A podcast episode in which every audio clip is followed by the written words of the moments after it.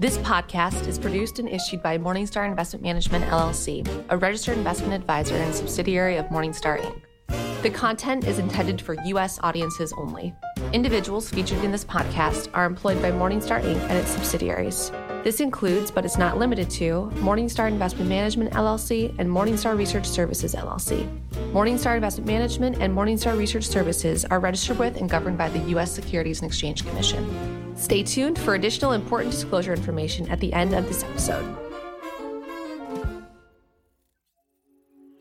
Direct indexing. No longer an exclusive tool of the big account investor, it's rapidly working its way down the food chain. Now, those with more modest sums to invest are able to enjoy it too. But just because you can doesn't mean you should. And if you're an advisor, should you offer it and recommend it to your clients? Hello and welcome once again to Simple But Not Easy, the podcast of Morningstar Investment Management. I'm Philip Straehl, Global Head of Research, and the answer to these questions just asked is the same as the one I would give you to many important questions. It depends. Now, you look to us for better answers than that, so we've assembled a panel of experts to give you information to help you decide for yourself. Today's episode is taken from a previous webinar featuring Cindy Galliano, our head of product, Peter Dietrich, head of wealth for indexes with Morningstar Inc., and Sheila Watamwar, global head of retail and wealth ESG strategy and strategic partnerships for Sustainalytics. The discussion is moderated by Jonathan Linstra, Managing Director Americas, and the panel covers topics such as the way personalization at scale can help advisors grow their business, how direct indexing can help with optimizing after tax returns, and how advisors can use personalization to help match ESG preferences with investments, creating stickier relationships along the way. It's a timely topic, and we think you'll find it worth your while. Here's Jonathan. Welcome, everyone, and thank you for joining us today for our Morningstar Investment Management webinar Three Ways to Help Solve Unique Client Challenges with Direct Indexing. My name is Jonathan Lindstrom, I'm the Managing Director of Americas for Morningstar Investment Management. We have a fantastic session for you today with leaders from throughout the Morningstar family here to share their insights around this trending investment topic, direct indexing. Today's session, we will discuss key areas around direct indexing that are driving the majority of interest from advisors and investors alike at all levels of sophistication. Our discussion will focus on personalization and the potential to achieve this at scale, taxes, specifically how, to, how direct indexing might help to optimize after tax returns, and ESG, how advisors can help their investors and clients align their values and preferences to their investments in a more meaningful way, thanks to direct indexing. Finally, we'll take a look at a little about the technology that's brought direct indexing to the forefront in the broader base of investors. And without further ado, let's get on to the panel. And so joining us today, we have Cindy Galliano. She is the head of product for Morningstar Investment Management. We've got Pete Diedrich. He's the head of wealth for Morningstar Indexes. And Sheila Watamwar, global head of retail and wealth ESG strategy and strategic partnerships at Sustainalytics. So panel, welcome. Thanks for being here today. Thank you. Thank you. Thank you. Great. Well, panel, we just introduced you, and as eager as we are to hear from you, uh, we did promise to keep this engaging. So we're actually going to start with a first polling question of the afternoon. And what we're going to ask is, is how would you rate your current level of education around direct indexing? You can read the descriptors, but in general, your choices are extremely high, moderate, or low. And thanks in advance for participating. We're going to review those results shortly. So now on to direct indexing. It's getting a lot of attention in the media and we, with significant investment in the area by many across the industry. But now most of us have seen the Cerulli study where the projected growth of direct indexing, it's over 12% annually in the five year period from 2021 to 2026, outpacing both ETFs and mutual funds. And yet it's what some might call a really crowded conversation with some ambiguity, ambiguity still in our collective understanding. So, Cindy, I'm going to go to you first here. Can you just kick us off? What exactly is direct indexing? Yeah, sure. So, essentially, in its most basic form, direct indexing is really building a portfolio of individual securities um, that's really meant to track a broad based market exposure, usually represented by an index such as the S&P 500 or a Morningstar index. And in order to avoid having to buy each and every security of that index, which could have more than, say, a thousand stocks in that index. And optimizers actually use to replicate the index, but create a portfolio with fewer holdings, let's say 100 versus 1,000, but it's still meant to track closely that index. And owning the stocks directly versus a wrapper such as a mutual fund or exchange traded fund um, can lead to significant benefits, which I know we'll, we'll get into in just a moment. Um, but I, I, would point out that direct indexing isn't really a new idea, even though it is a hot topic uh, lately. Yeah, maybe Cindy, I, I, fully agree. I mean, you know, direct indexing or a version of it has been, um, you know, employed by the institutional markets for years, where an asset owner, um, you know, goes to their asset manager and would like to employ strategies or and or use an index to directly gain exposures to the things that align with their investment policy. So I think it's really exciting to see that this type of strategy is now accessible accessible for everyone, for the retail investor audience, and that this capability, um, you know, through direct investing or directly investing in stocks and personalization and even ESG can now be um, an avenue for both the institutional and retail audience. And John, you have to forgive me because I'm going to interchangeably use the term direct indexing with personalized separately managed accounts we have to remember, as Sheila mentioned, managed accounts have been around for well over 20 years. You know, customized investment management strategies have been done in the institutional market for a very long time. They've also been done in the ultra high net worth family office space as well, where the investors had high enough minimums to own the underlying securities. The difference today is the multiple tailwinds technology advances, ESG awareness, the rise of fractional shares, and then the ability to manage those taxes accordingly. That, that, thanks, guys. That, that makes a lot of sense. Like it's been around for a while, but it's getting a, a lot of attention now, and understandably so. But you know, uh, I guess, Cindy, I'm going to come back to you real quick here, just with a, maybe a, just a reality check question. You know, as a financial advisor, why should I care about it? Uh, you know, there's a lot of trends in the industry that we've seen come and go. Is this one that'll eventually subside, or you know, maybe most importantly, how does it truly benefit me and my clients? Yeah, we believe that this will be persistent. Um, there's just a lot of benefits that um, are pretty obvious today, but they'll be even more uh, down the road as the technology gets even better and better. But in general, the investors that you have as clients, they have been asking for this type of personalization or having the ability to customize their portfolios um, since dawn, right? And and these personalization needs can be anything from like diversifying concentrated stock positions. Um, to values based types of ESG considerations, where your client really wants to have more control over where their money is going. And finally, the after tax returns is something that we'll be talking quite a bit about too, in terms of there are some benefits there from a tax awareness, tax efficiency standpoint, where there are some shortcomings in, say, mutual funds. Um, but essentially, direct indexing allows advisors to get really granular about how they personalize those portfolios for their clients, but at scale, um, which was previously impractical just based on technology that was available way back. That's good insight, Cindy. Thanks. And I, guess Sheila, Pete, you know, anything else you'd add to why a financial advisor would want to capitalize on this emerging area and the that that trend maybe of the personalization? Sure, I'll jump in here. you know, the trend towards personalized investing is underway, and we at Morningstar very much believe it's here to stay. You know, as consumers, we can personalize everything from our coffee to our shoes to our furniture. We can even order a car online. I mean, it only makes sense to, you know, for us to be able to personalize our investments or, and for that trend to move in the same direction. It's just an evolution of the investor experience.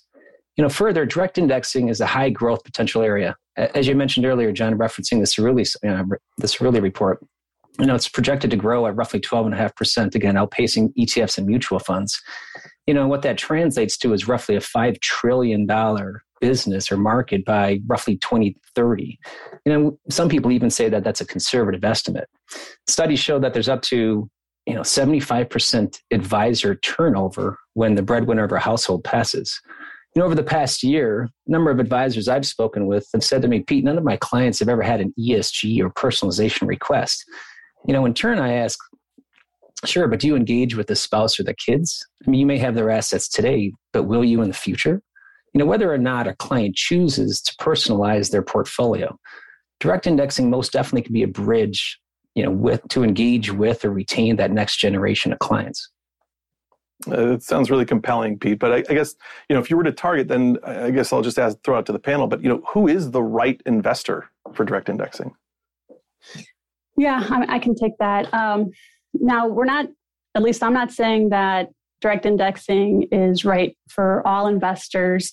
Um, that said, historically, investors in a higher tax bracket who are focused on the long term, seeking broad market exposure, but want a more tax efficient way to invest for their, their taxable portfolios. And those tended to be the, the, the norm in terms of those that uh, were right up the alley for direct indexing. Um, but it's also for clients when they need to manage around specific constraints or risks, such as stock concentration risks, where your client inherited a significant share of company stock and you need to make sure you diversify diversify around that in terms of the portfolio that you provide to them where there's a situation of a business executive who isn't allowed to invest in certain industries or companies due to conflicts of interest uh, in terms of what their business entails. And so these types of clients must be able to navigate around those uh, constraints or risks, and direct indexing allows for that. Finally, as it relates to ESG or values based uh, investing, direct indexing has provided a more, I think, thoughtful way, um, a more logical way to be able to incorporate those values or ESG considerations into the optimization process so that ultimately the investor client can see where their money is going and uh, what is done with with uh, in terms of the overall portfolio what the impact is I'll just take a minute here to maybe expand a little bit on that values piece.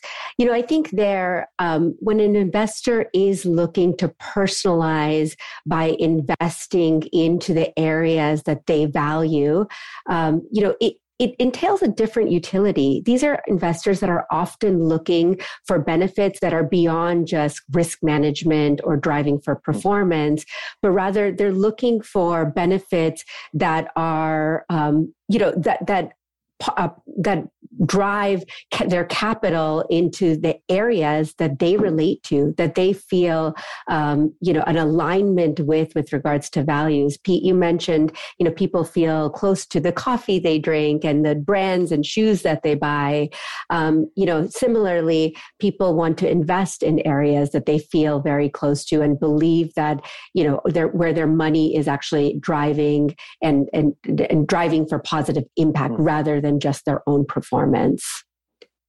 Yeah, I would add to that. I mean, I, th- I think we got to go back to the process, right? I mean, values assessment and personal preference, they are increasingly becoming more part of that financial planning or that engagement process. I mean, you think back, you know, a few decades ago, we didn't have a risk tolerance questionnaire.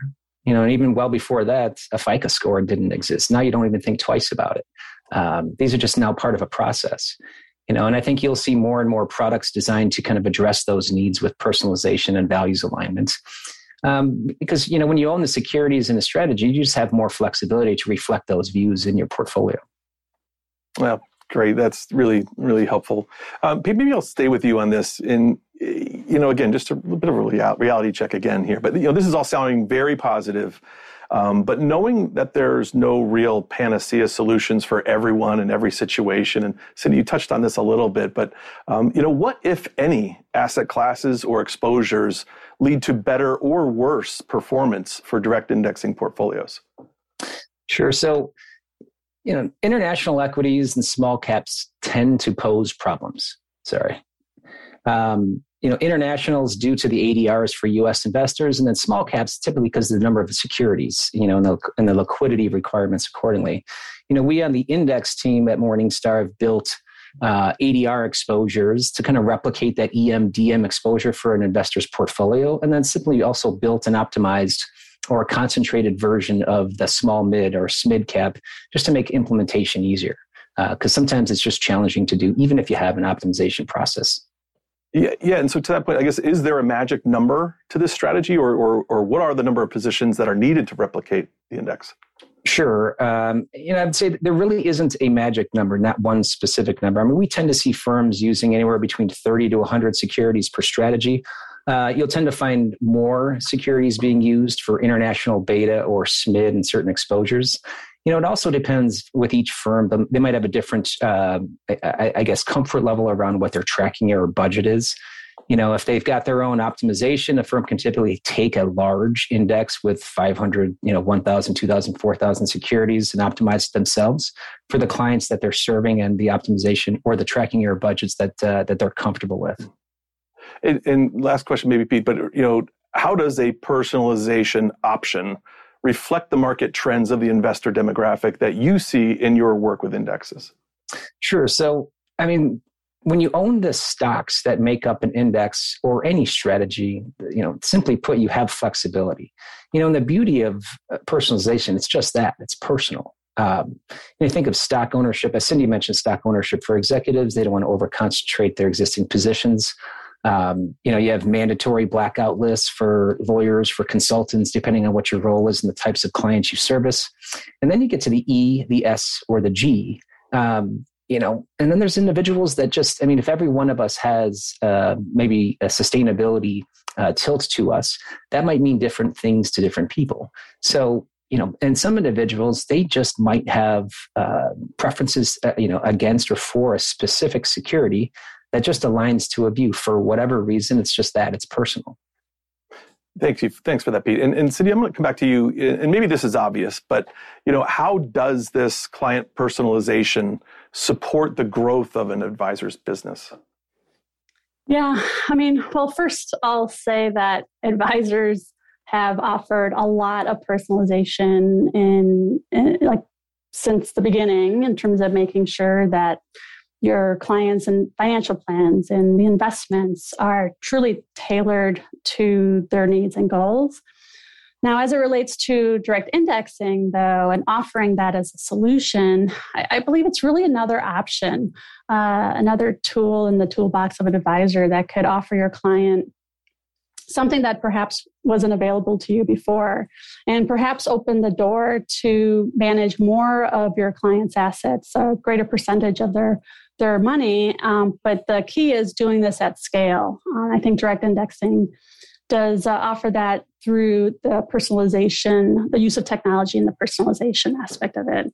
The se- second thing I'd say is, which um, might seem obvious as well, but when you offer an experience that enables your client to develop a stronger connection between their money and their values, that can be an incredible motivator for them to stick with your financial plan and really to stick with you because mm-hmm. you've listened to them, you've provided an approach that uh, t- takes into account their perspective. And so this can set a very powerful narrative that sets you apart than, say, the standard portfolio update and uh, reporting that happens in a typical client meeting. You know, I would add to it, Jonathan. Um, you know, it's a technology that helps level the playing field. You know, with with advisors that might be competing, as an example, with larger firms that might have more resources. You know, I mean, you think about it. To customize at scale really helps an advisor create more value for their existing clients right? Retain future clients, but also potentially land larger clients in the future. That's thank you for that. And look, it's really important that we we talk about these topics, right? Because we're we're finding is that the education level around direct indexing is, is actually really mixed among advisors in general. And according to our poll earlier, if we can put up those results, 50% of you at, on this call would consider yourselves to have a moderate level of knowledge, meaning you've heard some about it but aren't really sure how to implement it into your practice. So, panel, I'll just open this up. You know, what do you make of these results, and are these consistent with your experience and expectations? I think so. Yeah. Oh, go ahead. Go ahead, Pete. Uh, I was going to say, I mean, many clients that we talk to, it's interesting. They ask, you know, we, we hear so much about it, the growth of direct indexing, the prevalence, the, the, the notoriety. I still, you know, using a baseball analogy, I still think we're in, you know, the top of the second inning Thanks. That's that's helpful. Um, so if you're out there with a moderate level, you're not alone. Um, many have not implemented it yet, but hopefully uh, our chat today can help with some of that. So uh, let's pivot the discussion. We've talked a lot about personalization. Um, you know, there's another area of interest that's on all of our minds this time of year, and one we hear a lot about when discussing direct indexing, that's taxes. So, uh, Cindy, I'll come to you first. Um, you know, we all know that improving after-tax returns can lead to better performance for clients, but specifically how does direct indexing allow an advisor to seek that tax alpha? Yeah, so I feel like this topic of tax alpha can be a whole webinar in and of itself.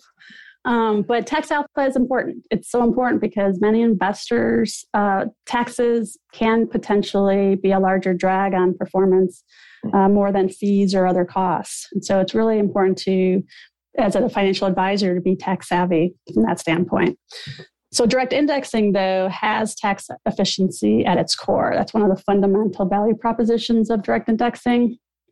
And it employs several techniques to improve that after tax return. Um, now, these tax strategies or tools aren't necessarily specific only to direct indexing, but I think direct indexing has accelerated the te- use of technology um, and to be more automated and intelligent so that more taxable accounts and households of taxable accounts can be um, thought of and managed in a more tax efficient way. So these include tax loss harvesting without triggering wash sales. And so, really, the ability to harvest losses on individual stocks can reduce your tax liability. You can set the criteria around the tax loss harvesting, which tax loss to sell first, etc. And then the second area as it relates to tax alpha is really uh, tax efficient transitions. Um, so, say you want to transition your existing account with your existing holdings into your new account over time, uh, you really only want to sell what is necessary. And you want to optimize uh, as to when to realize gains at the appropriate time. So you can specify through your direct indexing solution or strategy, you can specify uh, certain capital gain limits to minimize, postpone, or even eliminate uh, the net taxes. Yeah, I would add, Jonathan, I mean, to Cindy's comments, you know, aside from, I mean, think about it, aside from the recent volatility, we have a bull market for the last 10 plus years. You know, investors are capped in what they can contribute to their qualified counts, which means their taxable accounts have grown significantly over that you know 10 plus year period. Then you have periods of volatility that essentially create windows uh, to essentially you know, to rebalance a portfolio that may have had embedded gains and then transition that perhaps into more tax aware strategies. And this is especially true for people that are, are on more of a you know i would say an income oriented budget you know for investors that are near or in retirement. Mm, really practical insights. Thank you. Um, so, so let's pivot again. Um, you know, uh, let's talk about in, investing with actually environmental, social, and governance concerns in mind. And while it may not be as obvious, you know, the recent events occurring in our world today have spurred an additional interest in ESG and specifically the G. Um, um, but we, I guess before we dive in, we're, we're going to have another poll question. And this time we'd like to know how have you engaged your clients about their ESG preferences? Um, respond now, and, and, we'll get back to those in just a bit. But uh, Sheila, let's go to you. You know, we hear a lot in our industry about the investor demand for aligning a portfolio to an investor's ESG values. And if I'm playing skeptic here for, for a moment, you know, the question is, uh, is there real demand? And if so, where have you specifically been seeing it implemented? So the short answer is yes, absolutely. We are seeing a demand. Um, you know, again, we've been seeing this for years amongst institutional investors, um, especially amongst many of the faith based pension funds who really do want to align their investment portfolios with their own values. But now people are just um, expressing and or feeling a lot of these topics and issues um, in their everyday lives. Mm-hmm. Jonathan, as you mentioned, you know we, we see it in current events. We're seeing climate change in action. We're just seeing a lot of the topics um, that fall within that E, S, and G um, theme come to fruition. And so retail investors are absolutely expressing their want to invest in the things that they care about most or that they're feeling um, to align really with their values. So it is, however, you know, uh, with all that said, it is, however, very important that an advisor does have that discussion with their clients to really identify how these values align with their investment goals. You know, what does sustainable investing really mean to them? To some, it could be a means to further manage risks, or to others, it could be a way to, again, as we mentioned before, drive capital or drive into the impact areas that they care most about. Thank you, Sheila. And again, that sounds so attractive, right? To align our actual values to our actual investments and our nest eggs. Um, but I might, may I ask then, you know, what are some specific examples of ESG risk? Uh, what are the implications of keeping or excluding them from our portfolio? Yeah. I mean, look, ESG risks are just like other risks. If not managed appropriately, they can have material risks to a company and to the portfolios that those companies sit in. So, from that perspective, ESG factors can indeed be a risk management tool.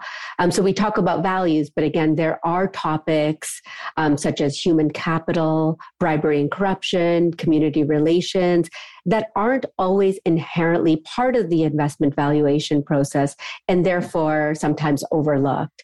So it's important to understand if your portfolios or if your clients' portfolios are still exposed to these risks eh, or not. And, um, and indeed, an advisor can then have that discussion with their client to talk about how to reduce those exposures. Um, you know, direct indexing is a great mechanism to be able to really showcase that. Uh, I'm going to stay there with you for a moment, Sheila, because I think you just referenced something. We haven't gotten to our poll results just yet, but you know, if they're not having those discussions, where does someone get started in engaging their clients about ESG investing if they haven't already? Well, Morningstar has a number of resources that facilitates this.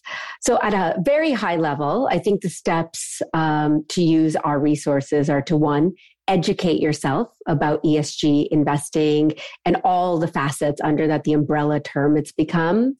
Um, two, look at your clients' portfolios and see if they're exposed to any of these ESG risks or potential negative or positive impact areas. And then three, use that information to engage with your client and speak to them about their preferences. Understand how this aligns with their investment objectives and what they feel closest to. And then finally, four, execute on those preferences through tools like direct indexing. You know, I think it's extremely also important to also continue to report out to your client and continue to understand those personal wants.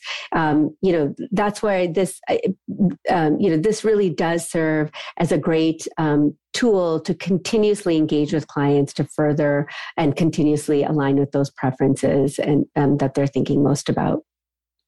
Yeah, I agree. It's just got to be part of the process. Yeah. Great.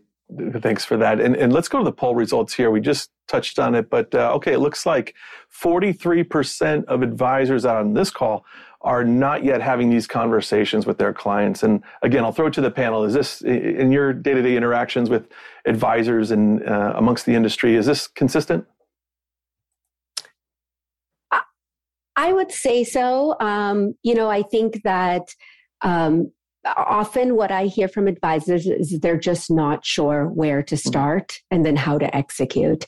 And so, you know, again, I, I go back to some of the steps I mentioned. I think, um, you know, hopefully, you know, there are additional resources now, and we're certainly working um, on this at Morningstar to provide additional resources to allow for advisors to start that journey. Great, fantastic, Sheila. Thank you.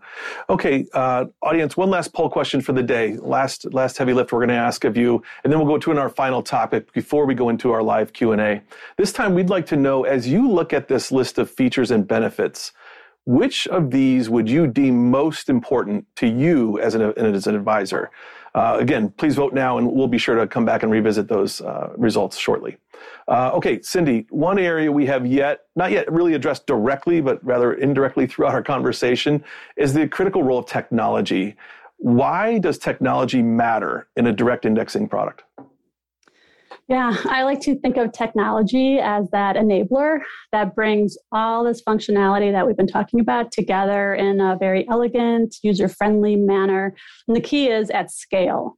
So this could mean anything from the role of the optimizer to replicate that index to the gathering of your client's values and ESG preferences and considerations and having a logical approach to put that into the optimizer as inputs to automation of the rebalancing and the tax management rules, account management workflows. Um, so, a lot of different workflows that can be uh, digitized in many ways and automated. And then finally, the digital experience that can help improve the interaction between the advisor and the investor, as well as the investor and their money. So, having timely information and a visually dynamic narrative that uh, centers around their portfolio and how they wanted to invest uh, their their money, that can be so much more impactful than say a PDF report.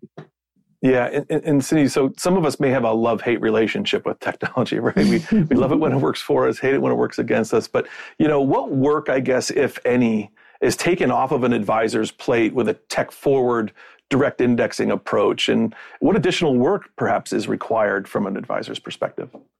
Yeah, and I, I, think technology should be your friend. Um, you know, I do think there's been a lot of advancements in the tech stack uh, supporting advisors and um, helping them in so many ways. But that said, a modern direct indexing approach should be able to offer seamless connections, seamless connect- connections to other parts of that advisor's workflow, such as proposal generation, risk profiling, client reporting.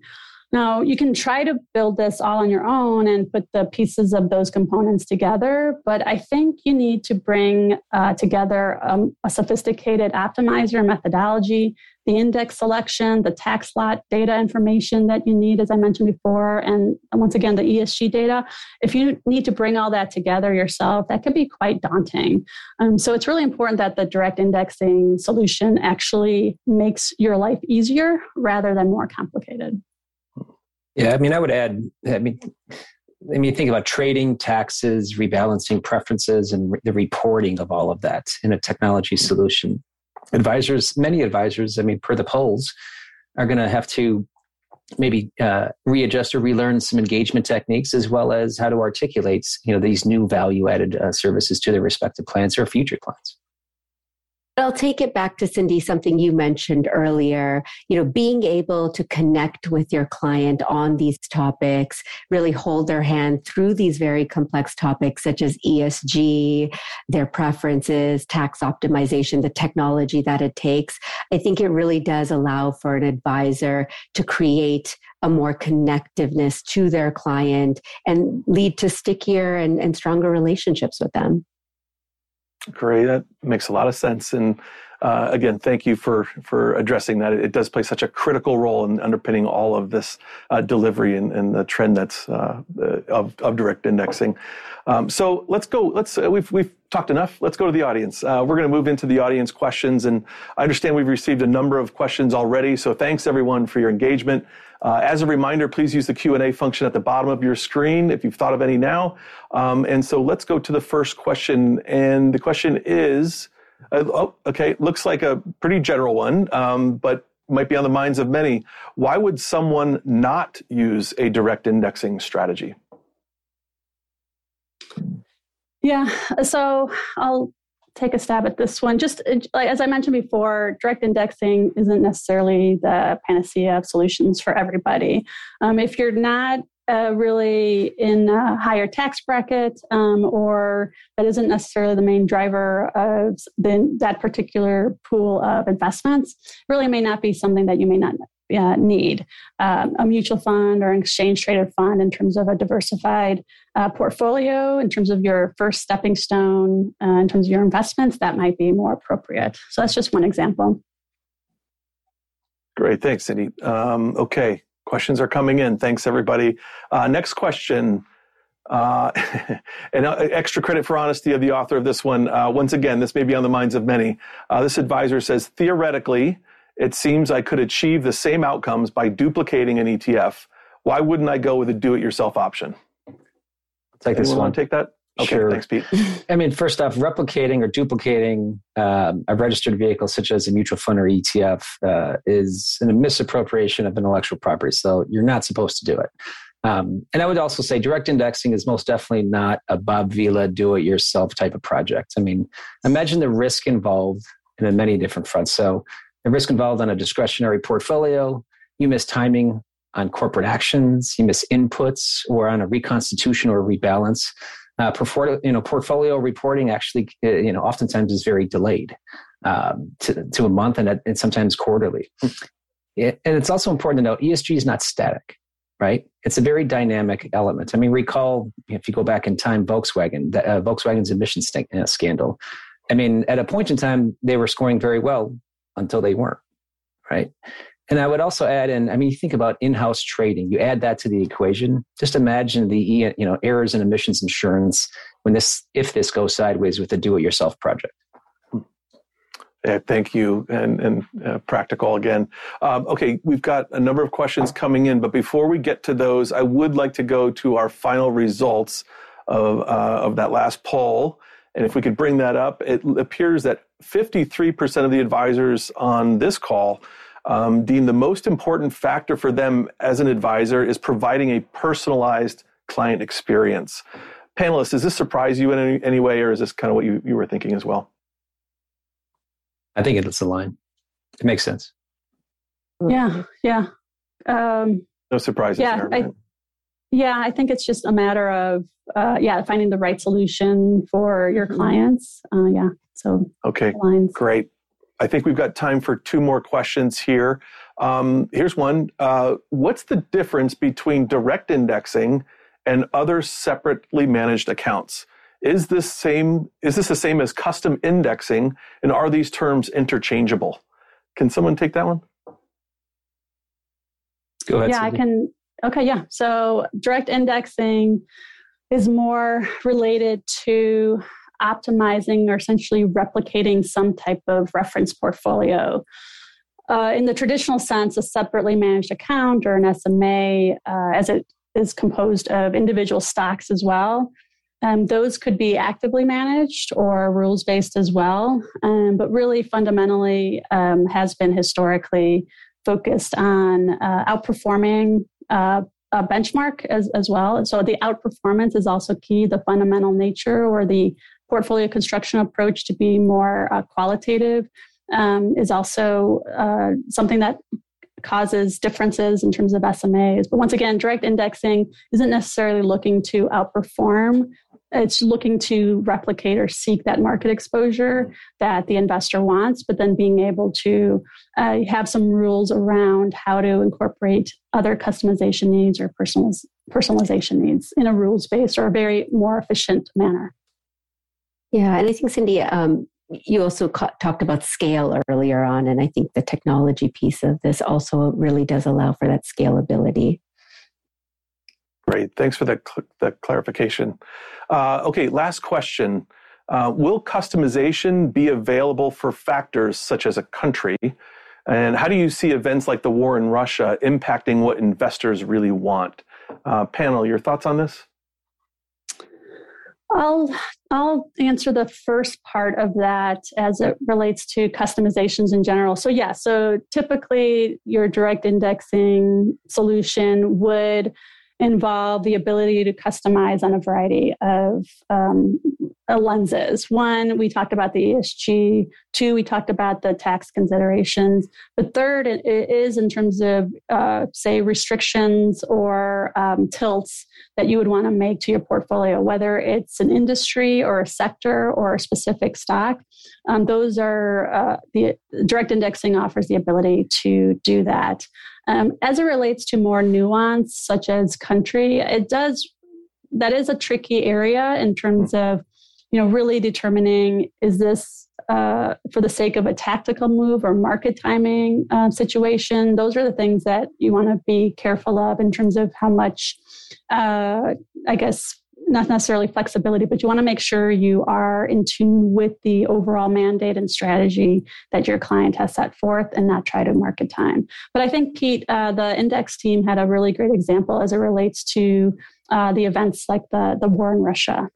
Sure. So, I mean, to your first question, and then you know, to add on what Cindy mentioned, uh, through direct indexing, you can express a view if it's over under concentration, you know, by a sector, by a country, et cetera. But at a macro level, when you have, as an example, uh, the recent events between uh, Russia and the Ukraine, you know, what we do at a at a macro level on the index team at Morningstar is through our investment committee or our index committee.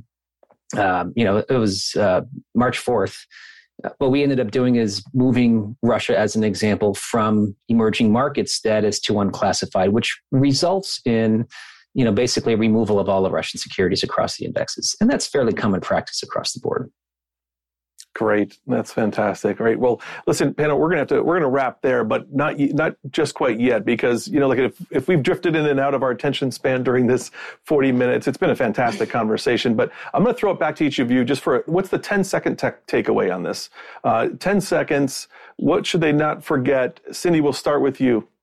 Okay, uh, so I believe that direct indexing exemplifies the marriage of investing and technology, which really allows a broader group of investors to enjoy access to personalization. And so, that said, I mentioned before, technology should be your friend, not your foe, and it should enable you to scale your practice. Sheila, how about you? Sheila, do you want to go next? Yeah. Sure. Um, I'd say my takeaway is that sustainability sits very well alongside personalization and understanding the different exposures to sustainability topics offers advisors an opportunity to engage with their clients on some of the things that their clients may care about the most and want to align within their investment objectives. I'll go last. So I think engaging with your clients you know, on their personal preferences. While it may not have been a catalyst to get their business or get your own business up to this point, I think the data suggests that it's worth incorporating your practice for the future. And direct indexing most definitely is at the center of that conversation. Fantastic. Great takeaways.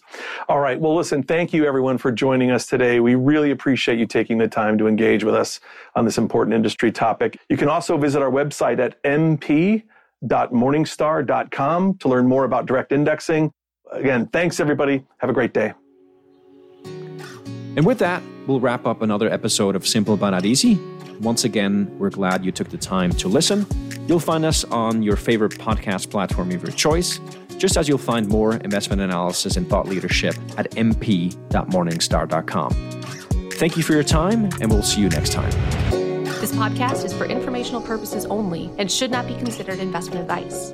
Opinions expressed are as of the date of publication. Such opinions are subject to change. No Morningstar entity, including Morningstar Investment Management and Morningstar Research Services, shall be responsible for any trading decisions, damages, or other losses resulting from or related to the content presented. Morningstar makes no representation as of the completeness or accuracy of the information presented. Past performance is not a guarantee of future results. All investments are subject to investment risk, including possible loss of principal. Individuals should seriously consider if an investment is suitable for them by referencing their own financial position, investment objectives, and risk profile before making any investment decision.